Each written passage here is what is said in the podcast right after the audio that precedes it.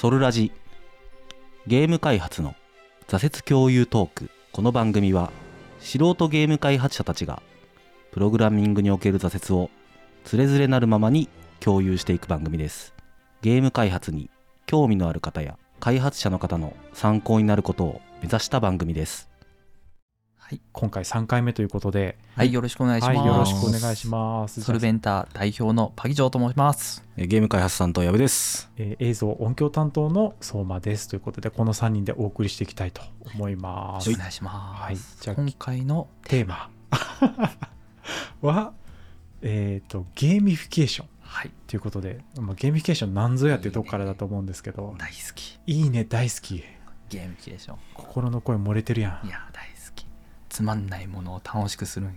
つまんないことを楽しくするのがゲーミフィケーションなんですか？そうっすよ。何？白切ってんすか？いやいや違う違う。言い方が面白すぎて。ちょっと入ってこなくなっそうね。ごめんごめん。そのゲーミフィケーションね、今回は。たはいはい。その、もともとね、その、ソルベンターを作る上で、はい。やっぱ大きなテーマになってますよ。ソルあのゲーミフィケーションはね。はい。その好きなことで生きる。うんっていうところのはい。あの好きなことっていうのがはい。増えるんですよ。ゲーミフィケーションを使うと。好きなことを増やすと。なるほど。いう手段でもあると。そうゲーミフィケーションとはまあ簡単に言うとその世の中の、はい。まあ、つまらないものとかそういったものを、そのゲームにする楽しくするっていううん。意味合いで、それをあの楽しくするよっていうのがゲーミフィケーションうん。っていうものであの例えばね学習とかそういうのつまんないよって続かないよとかそういったものを、はいうまいことゲームの設計っていう考え方をそこをううまいこと生かして楽しくする。うん。それで学習のモチベも上がるうん。みたいな、そういったことで今までつまんないと思ってたものが好きになったりする。っていうのはめちゃくちゃいい取り組みす、すごい好きなんですよその考え。なるほど。つまんないの無理だもん。つまんないものが続けられないいやもうみんなそうだと思うけど、ね。そうなんやかんやでもね頑張って続ける人もいるよね、うんうんうん。うん。まあ、私バギジョーはあのうん。ゲーミフィケーション協会はい。とあのデジタルゲゲーム学会はい。に所属していて、はいはいはい。で相馬さんとね出会ったきっかけっあていうのはそうそうそうそう。一般社団法人、えーゲーミフィケーション協会でうん。出会って僕がたまたまその発表してたんですよね。そう。そう。どんな発表だったっけね？えっ、とね心理検査の会社に僕いましてうんうん。でそこの心理検査を受けるのを楽しくやってもらうのはどうしたらいいんだろうみたいなのを自分なりに考えて発表してたうん回で、その場でみんなこう心理検査をちょっと遊びでやってみましょうみたいなところで、まあ、ちょっと競争性持たせてやったらジョーさんがそのアイデアをくださいみたいなのがあったんですけどその優勝をしたということでそこからちょっと心理検査を送りますよって言ったらあれ？同じ駅に住んでるっていうとこからあそうね。今に至るって感じですね。喫茶店でね。そうそうそうそう。いろいろ初めてそうそうそう。そうそうすぐに行き合ったわけではなかったけどね。そうそうそうですね。なんかね。まあまあこれきで終わるかなと思って。最初の方終わったらなんか急にまた呼ばれて。あのその時ギリギリその藪さんと、まあ、3人でねあのシェアハウスとかもしてた時期なんですよ。したかし終わったかぐらいのはいはい、はい。時、その時はね実はめちゃくちゃ「相馬さんめっちゃいい」みたいな藪さんに話だけしてた、話だけして。そうだね。そうなの？つって。まあ矢部様はそうなの？しか言えないよね。そうなの？そうなの？そうなんだって。うん、いや面白いなと思ったのは、うん。その心理学の検査をする時に、うん。なんかいろいろと書くじゃないですか、はいはい。せ設問があったりとか、はい。回答をするとか。その回答も結構ものによっては長かったりするし、うんうん。途中でなんか集中力が持たなかったり飽きちゃったりつまんないと思うんったりうん。する人をゲーミフィケーションでなんとかしていこうみたいなそうそう取り組みでしたよね。あれ面白いなと思ってて。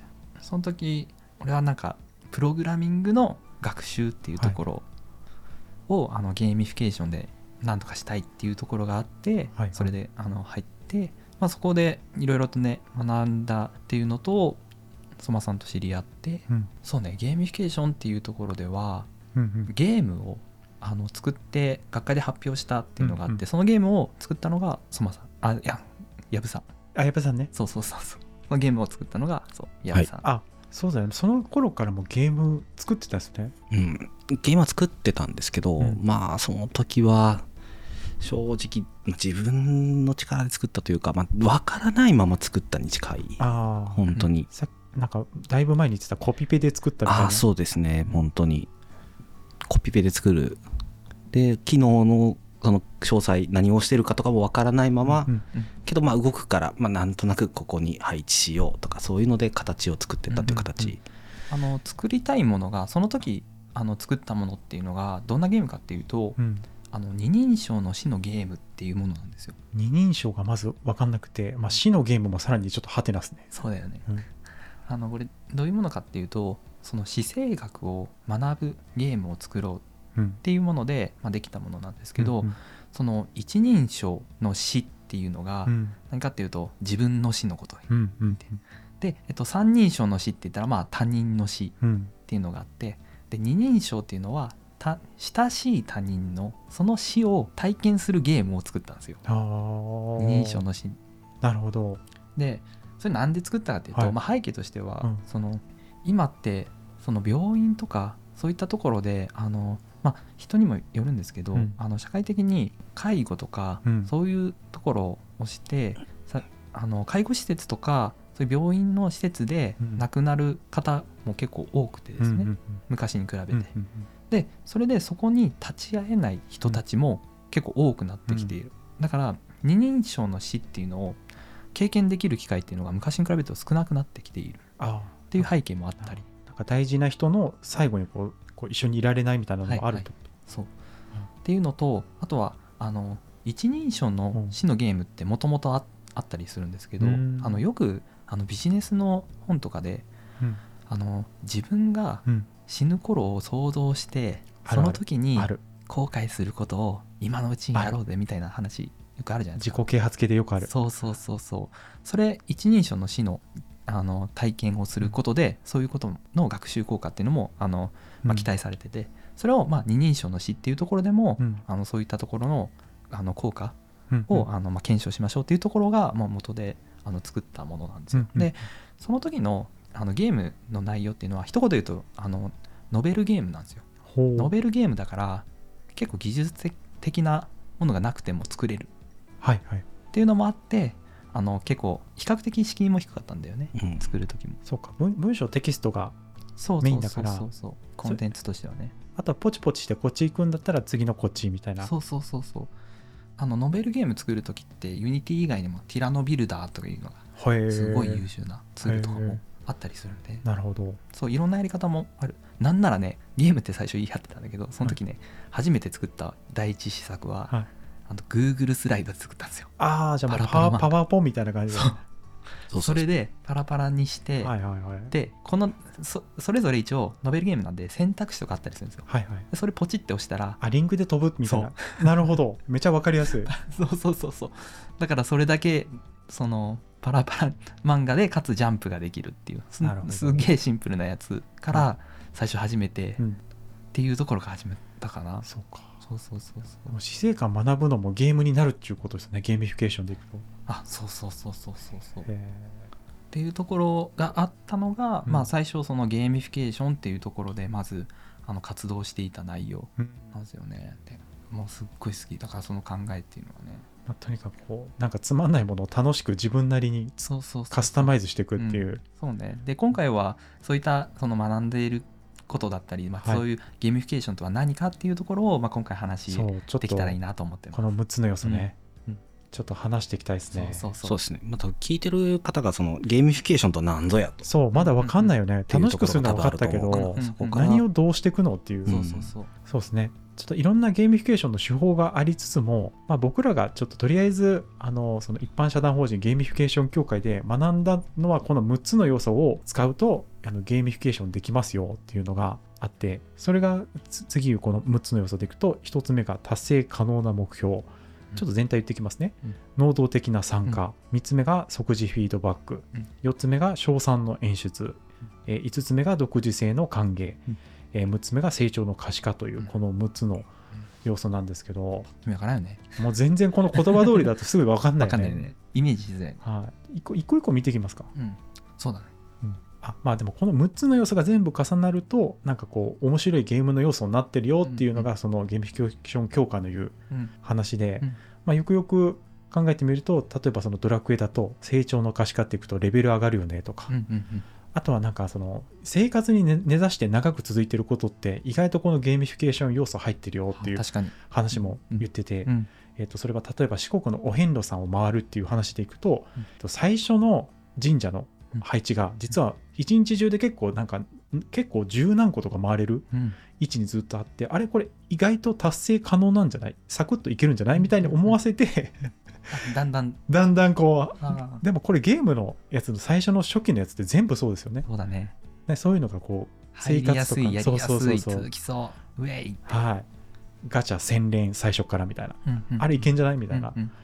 急にね突き放してくるから。そうそう要素があるみたいなところで、うんうんうん。この6つ一個一個見ていくとどうかなって、あ思ってます。かはいうん、そう。ゲームにね通ずるものっていうことを考え、あのイメージしてもらえば理解しやすいかもしれなくてはい。その一つ目っていうのが達成可能な目標っはい。ていうところまあ簡単な話ゲームとかってイージーモードとかノーマルモードとかハードモードって選べるじゃないですか、うん。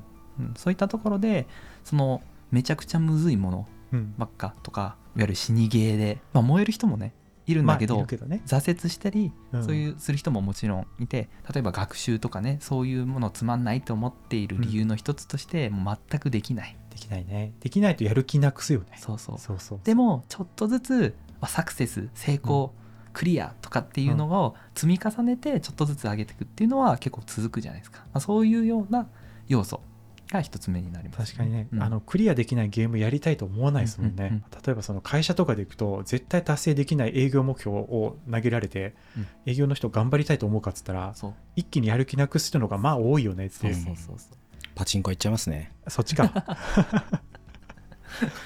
極端やね。極端やね。もう無理だよ。もうもう無理だよ。いいって、そう。そうだねギリギリできるかできんかぐらいのねうん。ところが熱いんですね。ね。うん。まあ、これ会社とかで例えておくとめっちゃみんな分かりやすいかもね。うん。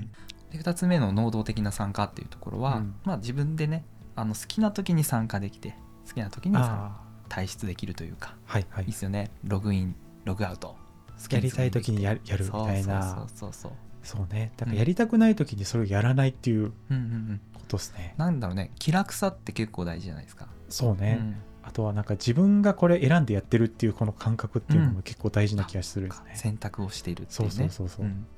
なんか自分が選んで入った会社とかやっぱ転勤多くて全然やりたくない部署に行った時なん。でやる気のなさってありますよね。そうだね、えええなんで営業目的で入ったのに今総務でいるんだとか起こりがちだと思うんですけどうん。ゲーム要素としてはだいぶこの能動的な参加を書いてるかもしれない。そうだね、うん。そう。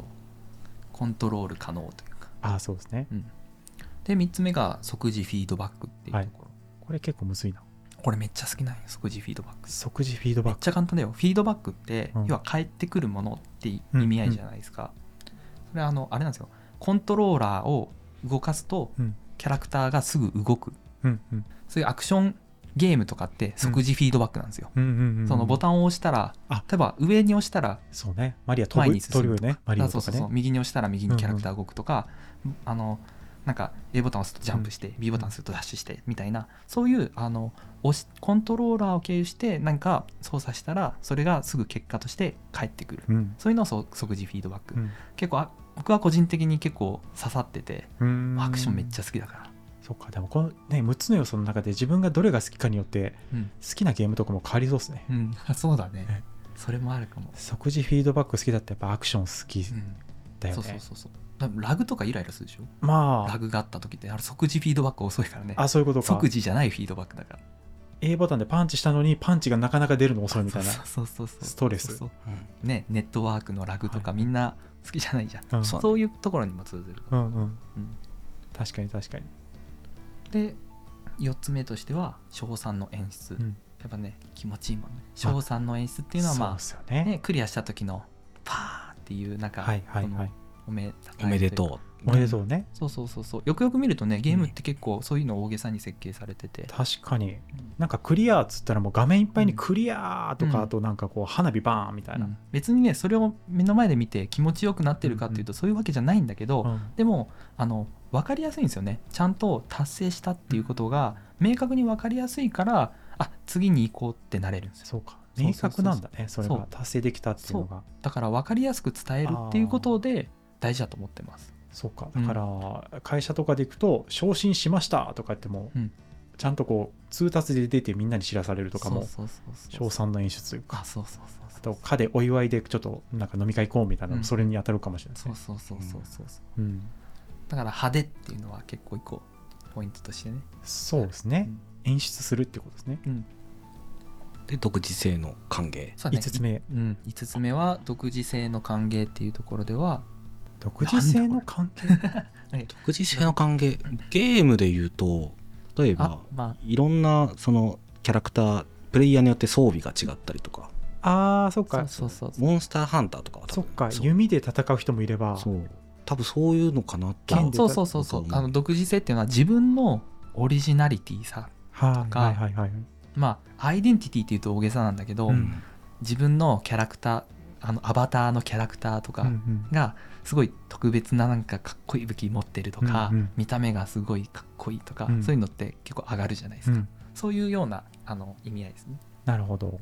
いや歓迎だからなんかそれを良しとするというか。そうそうそうそう。ああだから会社にスーツで行かなくても自分の好きな服で行くっていうそうそうそう。ちょっと嬉しいもんねそれうねんとか。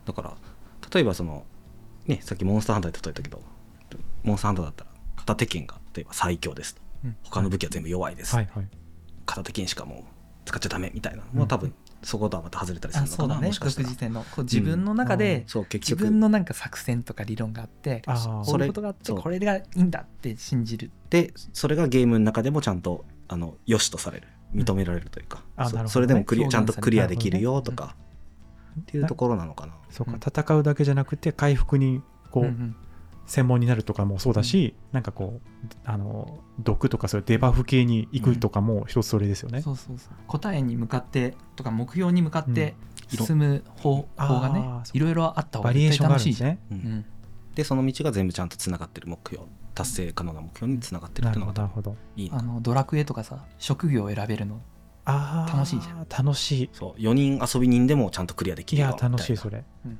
遊び方のねうん豊富さみたいなのも。そうそうそうそう。じゃあ次が6番の成長の可視化という、成長の可視化。うん、これはなんか分かりやすいかもね。そうだね。レベルが上がってうん。体力が増えたり力が増えたり。うん。っていうのがまあ一番分かりやすい。そっか。例えになるのかな。成長するってことは人は楽しいと思うんだね。ゲーミフィケーションの要素ってことは。やっぱ飽きとか来るんじゃない？成長しないイコールはい。同じ敵と戦うみたいな、まあそう飽きるね確かに。そうだね。倒せなかった敵が倒せるようになるのも多分成長の可視化だもんね。うん。強敵がいて。そうだね。うん。どんどんなんかつこう責任が上がっていく仕事を任されるとか、うん。なんかもう持ってるこうパーティーじゃないですけど部下の数が増えるとか、うん。うん。そうそうそう。だんだん相談になっていく感じもね 楽しいし。じゃあ成長の可視化まで話したということで、うん。じゃあこの6つの要素を踏まえた上でこれからそれぞれのちょっと好きなゲームのゲーミフィケーション要素を話していくみたいなのを一人一本ずつやってみようかなと思うんですけど、まずじゃあ好きなゲームですかね。それぞれの。いっぱいあるけどね。そううん。一本だそうそう一本に選べて結構難しいよね。難しいね。歌藪さんはめちゃくちゃストリートファイター4なんだけどスト4でしょ？当時は。そう。めちゃくちゃハマってたから。で俺結構好きだったのはうん。これで言うと即時フィードバック好きなんだよね。アクションゲーム好きであスパッて帰ってきてキャラクター動くみたいな。ちっちゃい頃からなんだけどもうキャラクター動かすだけで結構好きだったかも。はあ。なんかゲームやってるみたいな感じかな。であのあとは5とかね。あの独自性の歓迎っていうところも確かに。めちゃくちゃキャラクターいっぱいあるもんね格闘ゲームって。うんうんうん。好きなやあつをそうそうそう選べる。そう。これを使って勝つみたいな。はいはいはい。矢部さんとか。俺はね好きなゲームね難しいよね。本当難しい好きなゲームって言われる。一本。まあだけどゲームフィケーション要素から僕俺はちょっと話すとはい。えっと5番独自性の歓迎っていうのがすごいうん。多分好きなな要素あって、うん例えばカードゲームとかもすごい好きでそのシャドーバースとか、うん。そういうゲームとかもやるときにその自分のオリジナリティのあるそのデッキを作るみたいなこのカードとこのカードを組み合わせたら、うんうん。あ結構この結構強い動きができるかもみたいなのを考えてそれを軸にその他のカードとかを合わせてデッキを作ってそれで遊ぶみたいなのがすごい好きだったりとかするからそれもまた独自性の関係に入るのかなって思うし、うん。ってなるとそれかそこが一番好きなのかな俺は独自性の関係が一番好き。そう独自性の関係のあるゲームっていうのがすごい好き。なんかそれは遊び方が無限大みたいな感じですそう自分の中でそう遊び方をすごい増やせるというか。かははっていう要素が好きかな。縛りプレイヤーみたいなやつあそうですね。だから縛りプレイとかあんまりやらないですよ。はい。実は、あんまりそのあ精度高くこれ通りに動くみたいな。はいはいはいっていう感じですかね。そういう感じか、うん。じゃあ僕は好きなゲームはやっぱ一番は逆転裁判シリーズなんですけど、うんうんこれでも6つの中でどれなんですかね？わかんない。やったこともないんだよね。やったことないか、でもね賞賛な演出はめちゃめちゃあると思あうなんか、うん。なんただ裁判してるだけなんですけど、うんうんうん。一人一人の動き方がまあアニメーションでコミカルにめちゃめちゃ動いてるっていうか表情豊かだし。ーうん。確かに意義ありとかめちゃくちゃわかりやすくと派手なもうどどどう決まいう決ま感じ？るときに言うのあれ？あえっ、と決まってるか決まってないか分かんないけど、とりあえずこう技出すみたいな感じあで言ってることおかしいっていう時は意義ありっていう、ああそう。なんだね。いうところとかだ。賞賛の演出とか面白いしでも RPG とかも結構好きなんで成長の可視化、うんうんレベル上げとかも嫌いじゃないっていううんところは結構あるかな、うんだからドラクエ FF は普通に好きっていう、うんうんうんうんそれぞれのゲームのゲーミフィケーション要素。こんなもんじゃないなんかあんまりあれだなんか意外と広がん広がらないなんかやっぱうこれに縛るからちょっと難しいのかな、うん。そうかもしれんね。あうん。ーまあまあまあ全然。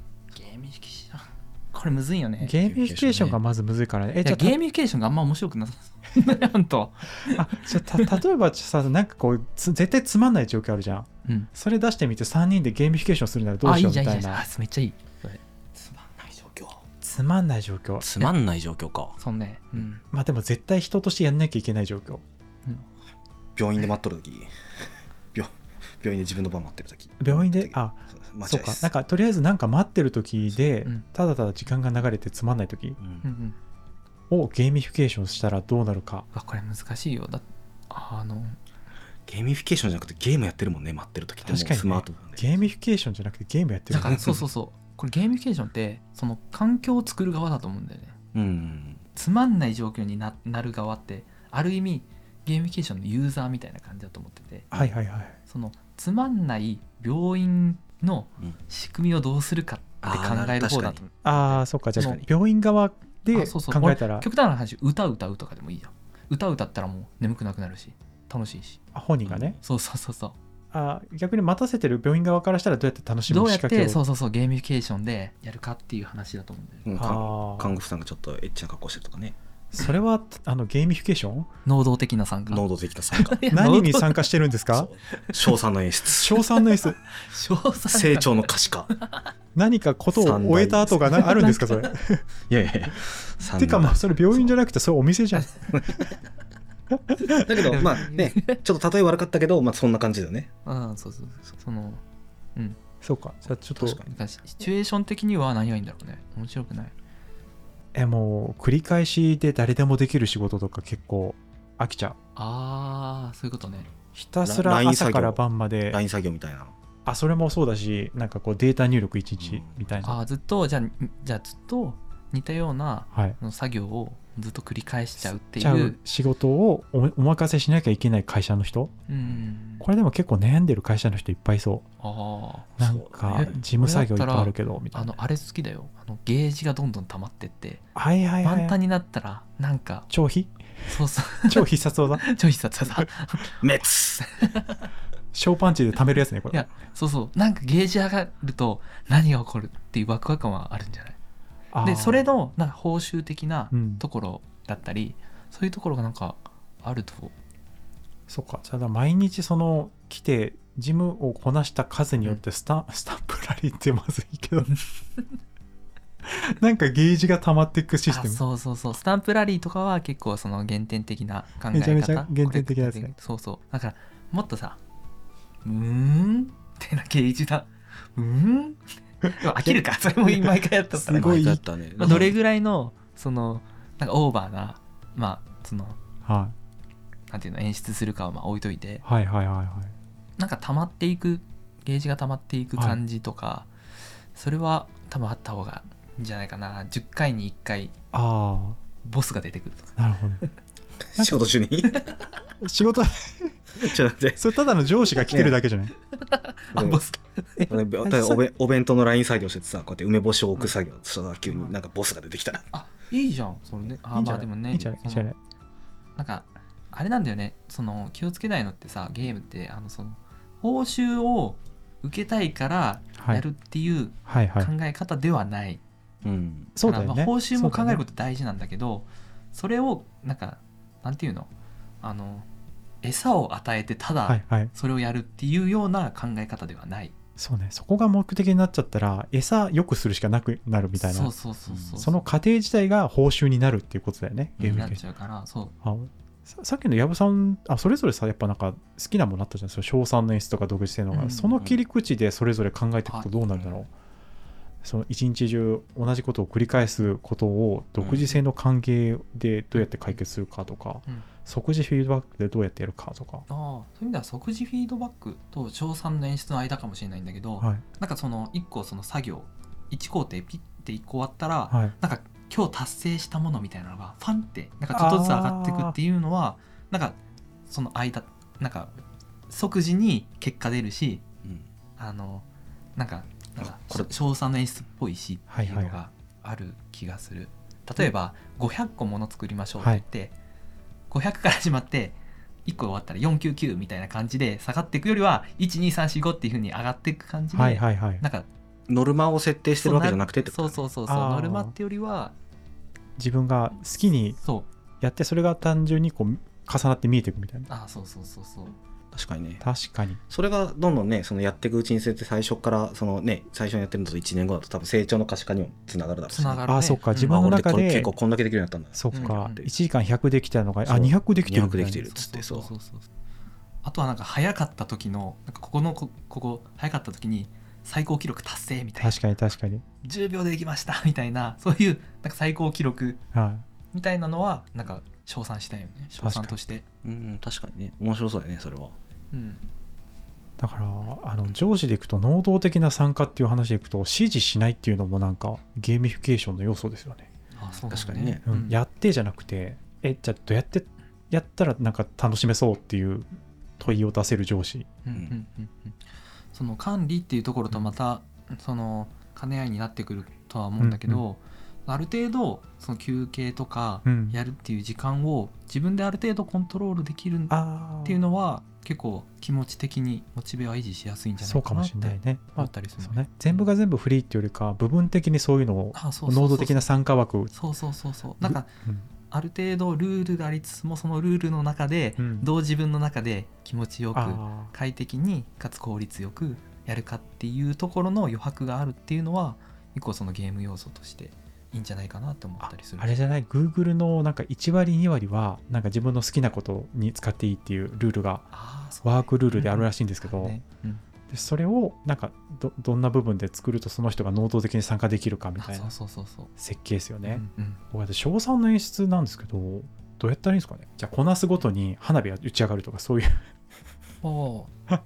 花火じゃなくてもなんかこう音とかでもいいしあそうですよね。そうですよね。そのまあ今度そこはあれだよね。その作業ミスとかがはい。起きないようにディスプレイとかあってそのままそれ毎回見てるところにはい。集中してなんか聞い取られちゃってなんかほ 怪我とかそういうのにつながるぐらいだったら、なんか音とか自分の中でのとかそのなんださっき言ったそれこうん。そいくつできたかっていうのを記録されてるものっていうのがあってちょこちょこ見れる見たい時に見れるみたいな感じのものでその、まあ、記録っていうところからああそうか。あるといいんじゃないかなと思ったり記録だけでもまあ賞賛の演出になりうるっていうか。そうそうそう。残りいくつを気にするよりははい。何個できたかはい。っていうところにフォーカスできるようななんか表現かなと思って。そうね。ゲームのスコア表示があるだけでなんかスコア上げてやろうと思うもんね。ああそうそうそうそうあの感じね。確かにね。トップ3ぐらいランク出してもいいしね。トップ3ぐらいだけランク出してもああうんうんうんうん。そうね。上位だけこう表示されるちょそう。っそう下とソーシャルゲ下のームみたいな。方を見せてしまうとそのやっぱそのモチベーションが下がったり。うんうんうん。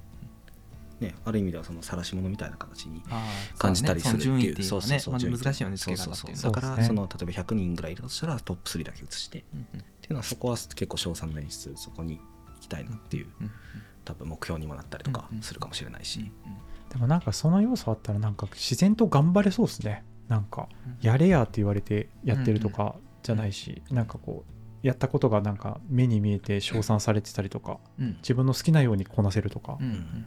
そう。やっぱりねコントロール可能な部分のエリアっていうところがすごい大事だと思ってるのね、はいはい。あの本当にコントロール自分で不可でその何かしら外部からのコントロールをされて成り立つんだったら、うん。それは今後多分ななくなっていくもの、うん作業だと思っていくんですよ。ただ AI とか ロボットとかそれこそ、そういったところでコントロール可能ってことだから。っはいはい。ていうのも含めてやっぱりコントロール自分でするうん。自分の独自な判断だったりうんやり方っていうところで効率よくできたりとか快適にできたりとかそういうところは結構やっぱ大きいかなって今のお話聞いてて思った。そうですね。うん。あとはなんかそれぞれがこう多分ね仕事とかだけじゃなくて人生においてもこの設計な気がしてて。はあ人生をいかにゲーミフィケーションしていく、うんうん。まあ、確かにねその達成可能な目標もなくなんかいやいや生きてて、うん。何にも周りからフィードバックされない状況で、うん。何も演出なくこううん。地味な生活が続いて、うん。もうこのスーツ着て会社に行って戻るだけとか、生き方一つしかないとか思いつつ何の成長もせず変わらない人生があったとしたら、うん。なんか面白くなさそうね。味気なさすぎるっていうかね。でもそういう悩みの人結構多い気がしてて、うんね楽しく生きるってねは意外とねそのね俺結構ねその1個目の達成可能な目標うん。あんまりね今まで実は実感してて昔はうん。かっこつけしいな目標を立ててることが多かった気がするんだよね。たた例えばなんか学生の時とか？そうなんか成績で優秀になるとかあタイトルとかあまあそれなんかなんて言えばいいんだろうあな、うんうんうん。こういう目標を立てればいいんじゃないってあんまり目標を立てることにうん。脳を回してなかった気がするんだよね。は大学生とか高校生とか。はいはいはい。なんかあ自分の基準じゃない外側の基準で目標を決めちゃうみたいな。達成したいって思える目標かどうかも大事そうですね。本当に自分の内側から。うんそう。素直にうん。自分の中の達成可能な目標を立てるっていうのは結構なんか大事だったりするかもしれないしたそこにおいてはね別に達成不可能でも目標立てるの結構好きだけどね。ああ ちょっと話のあれ流れとあれになるんだけどうん。海賊王になる。それは達成不可能だと思うけど。いやそのルフィがねああルフィはね？ルフルィは？ルフィは達成可能かどうか分かんないじゃんでも。わかんないわかんない。確かにね。そうあ達成可能ってどこまでを達成可能って思うかなってこれ自分のやっぱ基準なんじゃないですか、うん。うん。自分が可能だと思ってればそれはその人にとってはゲームになるというか。うんうんうんうん可能だってやっぱだから全部主観の話かもしれないですね。ゲーミフィケーションってもしかしたら。うん。まあそうですね。達成感も人によって絶対違いますもんねその。そうそうそうそう、実際そう。同じことでも。そう毎日同じことを繰り返すことを能動的に参加している人もいいるわけでそれはでも能動的かどうか主観ですもんね、ううん。んそうそうそうそうそう。即時に帰ってくるっていうのがどれぐらいのスパンかっていうのもその人の主観だし、うん。1秒後でも全然 OK っていう人そうですね。うんどこまで独自かっつったらちょっとね、その作業棒が右に寄ってるだけで独自性だと思うのか、うん。こう裏返しにかぶるのがいいとかとか、まあ、それも全部自分の主観の範囲内です本当にそう。あのそのある程度その6要素っていうところでは、まあ、こういったところがあのゲームとして楽しくなる要素だよねっていうところのポイントには違いないんだけど、うん。全員に指すものっていうのは絶対ないと思う。ね。うん。だからやっぱ自分の主観と向き合うのかもしれないうん。うんそうそうそうそう。だからいろんなゲームがあればいいんだよね、あらゆるものに、そうね。うん。でなかなかこの世の中の仕組みと自分が楽しいと思うゲームが噛み合わないっていう人はやっぱ一定数いて、ね、そこはなんかこうねみんなで一緒に考えるとなんかいい案出るんじゃないかなとはちょっと思いますね。ね。人生を。人生のゲーミフィケーション。大きなテーマにしていきたいね、ハマったね。うん。好きに生きるっていうのもねソルベンターとしての大きなテーマであるそこと大きく関わりがあるからね。何をもってその人の好きなのか、うん。うんって感じかな。そんな感じかな。なんかまあっていうの浅いかな。あ浅くはないんじゃまあない？っていうような感じで、うん。そういそうなんか日常の生活とかその仕事とかまあで、そうだそううん。そういうのを取り入れてそれをそうそうそう。良くしていくっていうのがゲーミフィケーションっていうそうですね。教会の、うん。そう。っていうことだよっていうことを紹介ですね。そうですね。だね。で最終的にやっぱ自分との主観との向き合い方も大事っていうとこですね、うん。この要素が外にあるんじゃなくて自分の中にあるよみたいな、うんそうね、うん。だからそのなんかねそういうつまらないこととか、うん。そういう時にこの今の今日の話を思い出して、うん。その6要素からなんか当てはめたりして、うん。ちょっと考えてみていいかもしれないですね。だしねそのゲーム作りとかねうん。それこそ携わってる人とか興味ある人ははい、ぜひなんかこの要素っていうのはねあの考えを取り入れてみるとなんかおもろいゲームできるかもしれない。はいすいません。はい、失礼しました。じゃあじゃあ今回そんな感じではい。ゲーミフィケーションについて話すっていう回をしてみましたっていうところで、はい。うんえー終えていきたいなっていうところで最後告知っていうところなんですけど、うん今回告知どうしましょう？ないです。ないですか？一応じゃあソルベンターのツイッターのそうツツイッターそうだけは。そうそうそうそう、はい。もうその告うんもう毎回ソルベンターのツイッターはじゃあ告知特別な告知は、はい。そうね、特別な告知はないですけど、告知ということで、あソルベンターですね、ツイッターをやってますというところで、えー日々の開発の挫折とかゲーム開発やプロジェクトの過程を発信してますということで、えーぜひフォロワーになっていただいて応援いただけると嬉しいですということで、検索はですね、SOLVENTER でソルベンターという名前でやってますので、こちらで検索していただいて、フォローいただけると嬉しいと思っております。はい、よろしくお願いします、はい、ありがとうございました。じゃあ、3回目今日置いていきたいと思います。ありがとうございました。ありがとうございました。ありがとうございました